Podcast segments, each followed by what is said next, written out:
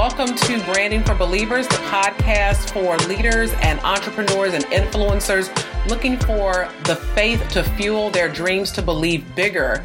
And I'm excited for today's episode because we have with us Pernilla Lopez. Pernilla is an international business leader and author with more than 20 years executive experience. She has served as president and CEO for IKEA North America. I don't know about you, but I know I have a few IKEA pieces in my home that I love, um, as well as been the company's chief HR officer and was also a member of the executive management team of IKEA Group for over a decade. So, welcome, Pernilla. Well, thank you very much for having me on here. I love your show. Thank you so much. So, Pernilla, tell us a little about you and and what you guys what you have been up to ever since you've left IKEA. Well, I uh, first of all, I uh, took a year off, and uh, that was really quite the challenge for somebody like me to actually uh, learn how to do little. Uh, if uh, my goal was to do nothing, but that, was impossible, of course. Of course. Um, and I know, but uh, I think I did did okay. Um, anyway, um, I did uh, write the book, and uh, that actually came out in Denmark. Uh, I wrote a book uh, that came out in Denmark in 2012, and the the U.S. version just came out here in November called "Design Your Life," um, and really is uh, I wanted to share my story and be able to share some of the ups and downs of of, of sort of my life and and the the struggles of, you know, growing up in an organization, having small children, and commuting, and all of those kind of things that life's put on your plate. Um, I'm also uh, very engaged in Save the Children, um, and and uh, have really in am investing a lot of my time in, in the work both uh, on the US board and also international. And then I am on a couple of corporate boards now, and um, and I also really enjoy um, sharing uh, and, and mentoring, coaching young entrepreneurs and, and, and young leaders. Most recently, my daughter and I have, in connection with the uh, book that I released here in November, we have launched uh, Good Life Designed, uh, mm. which is our own little, uh, so far, small company, uh, but uh, we're really uh, we're reaching out to uh, people I think in life that I have learned. Um, sometimes it's confusing, it's struggles, and we want to be a support resource hub and a supportive network community for people that are looking to design their own best life. Thank you for sharing that. Um, I love that after all of the years that you've spent in leadership, that you are really looking with a focus towards building your legacy now, and even bringing your daughter on board for that ride and that journey. So I think that's fantastic. And you're actually um, a perfect candidate to talk to our audience this um, this morning on this podcast regarding belief. I know that, as you said, you know, life has had some struggles, some ups and downs, and sometimes it can be really challenging. So I want to start our interview with a story. So I'm sure during your journey, you've had to make some difficult decisions about you know taking that year off or or pursuing your dream versus you know following a life that's a little bit more expected so how about you take us to a time where you had to exercise some real faith had to really trust your gut and take a risk well, there's been a few, that's correct. Uh, but the one that sort of came to mind is absolutely when I uh, lived in, I'm from Denmark and I grew up in Denmark and I uh, graduated as a journalist and was a, a practicing journalism for a year. But uh, I was very young and all my colleagues were much more experienced. So all the great jobs went to them. And after a year of kind of struggling as a freelancer, I realized that this was just not going to be what I was going to do the rest of my life. And I also really felt deep inside that I wanted to live outside Denmark. I had had that as a dream pretty much. Um, you know, through my whole uh, teenage years. And um, really to leave journalism that had been sort of uh, a, a, focus for a number of years, certainly going through school, um, and actually leave everything I knew and move to a new country at the age of 23 oh, wow. was really a big uh, kind of, uh, I think, a deeper faith. And um, I'll never forget when I was on that plane uh, from Copenhagen Airport and had just said goodbye to everybody and everything. And all I had was really a work permit for coming to the US, starting my own small business importing Danish design. And I had, of course, just in the in my backpack, um, uh, besides the uh, work permit and my uh, and and uh, uh, and also a business license. Um, I really just had confidence. I had mm. just the, the, the, the, hope and, and uh, wish that I, I would get a great life coming to America. And um, I just believed that it was going to happen. And I was, in a way, of course, very nervous. At the same time, it was just such a special moment um, on all fronts. No, I, I, I 100% agree with you. I think that that is a huge leap of faith. And it's also really powerful because so many times, you know, when we go to school and we get formal training for journalism or for business or for marketing, and then reach that point where we realize it's not working for us, it can be very scary to walk away from that and say, even though I invested this money in my education and this time in my education, it's really not serving me. So that is definitely a real challenge for a lot of young and new entrepreneurs. So let's fast forward a little bit. So you took the leap of faith, you came to America. Tell us how you knew that it had paid off. When did you know that this was absolutely the right move for you to make? When did I actually feel that I had made the right choice? It was a couple of years later when I got a big job, uh, in my mind, in California. And I was moving out to California from Florida and felt, wow, all of the things that I went through um, is actually coming to kind of like a, a flourishing, and I really feel that I am on the right track, and it was the right decision. So, when you're talking about your successes and leaving behind everything that you knew I have to believe that, you know, aside from your confidence, that you have to draw inspiration from somewhere. You know, you mentioned earlier that you work with children and about helping to make their lives better. So, how do you draw inspiration, especially during those moments when it didn't seem like this was the right choice and when it seemed like you had doubts and fears about how things were going to turn out?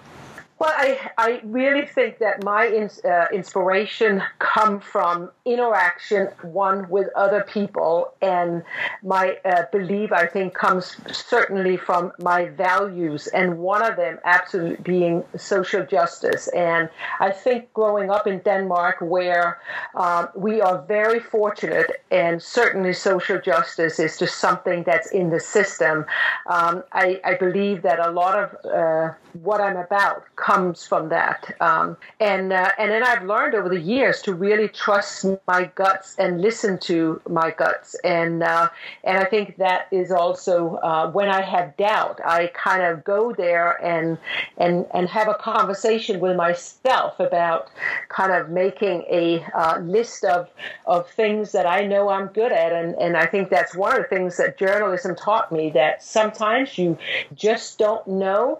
Um, but you know when you're a journalist, you don't know really everything, but you got to figure it out. And and I have carried that with me. Um, so a combination of I believe in myself, trusting my guts, um, making an inventory about my strength and and what my experiences have been, and then I really come with some really solid values from my upbringing. You know what I love about that back, coming back full circle is that you know you were trained as a journalist, and even though you left that that training still has value for you. So that training still serves you, you know, especially when you reach moments of indecision or self doubt. What I also love about it is, as successful as you have been and as many leadership positions as you've held, that the fear and the doubt, it never ever really goes away. You've just seemed to, to be able to manage a way to handle it and to keep it from derailing your progress. Would you say that's true? Absolutely, and when you ask the uh, when, when you ask the question about moments of of of uh, faith and kind of a crossroad. I, I really had to, you know, select one that uh, because I have so many. And you're absolutely right. There's been times in my career when I, I took on being president of IKEA North America. I mean, it couldn't be more scary. But then I said to myself, "You've been here before. You've been to a place where you are, where I'm not really sure what I'm going to be doing because I've never done it before." But I have always succeeded. And even if I didn't succeed in my business and I had to close that down when I first came, I was able to, I found somebody that really believed in me and he gave me my first job. So even when it wasn't going well, it didn't ruin me. It didn't. So I, I, I absolutely think that every time I've stood in front of a new challenge, I have gone back to some of those moments. And, uh, and I think um, those power moments are really important to have in mind because no change that's worth any that's worthwhile comes easy. So, uh, if we want to be successful in business, if we want to be successful in our lives, have successful marriages, be successful parents, it all comes with hard work and ups and downs. And that's, I think, what is my lesson is just take everything as okay, I am going to learn from this and uh, and trust ourselves. I love that.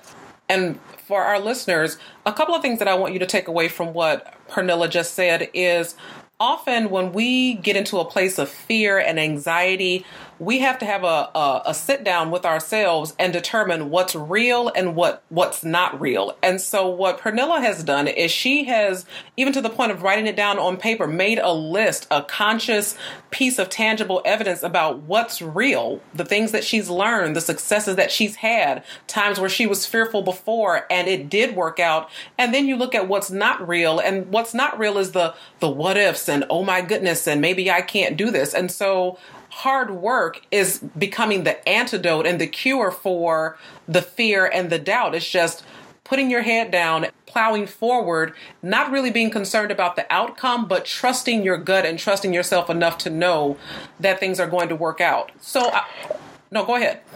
Yeah, no, and I, I, think to add to that is also when we look back at our lives, when I look back, it is really in the toughest of times that we actually learn the most and where we actually develop uh, significantly.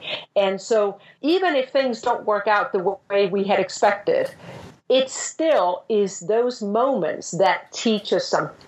So, this fear of failing I understand because I have it, of course, all the time. But then when you break through it and say, okay, so if I fail, it's still a gift. Um, it is really my experience, and I just hope people will take that away. That you know, there's really sometimes it's actually there's more risk of doing nothing. That's powerful. That is really powerful because fear causes paralysis, and sometimes we don't realize what we're giving up by doing nothing and not taking action. So, actually, you've actually led us to the next part of our podcast, which is the call to believe. So, right now, someone listening to this is struggling. They are are grappling with that leap of faith. They're not quite sure what to do. So if you had, you know, 30 seconds to sit them down and get them straight, what advice would you give? I would say go back to number one, where it is that you want to go. What's your vision? And are you still committed to that vision? Mm. Okay, if the answer is yes, my suggestion is that you actually have some people around you. I call it our personal board of directors, and you have them support you in what's next.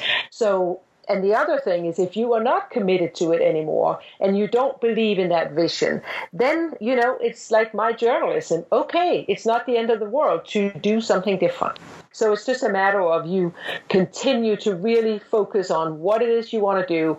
Don't give up and know again that anything worthwhile is hard work. Nobody gets from A to B without some ups and downs, and, and that's just, don't be afraid of that.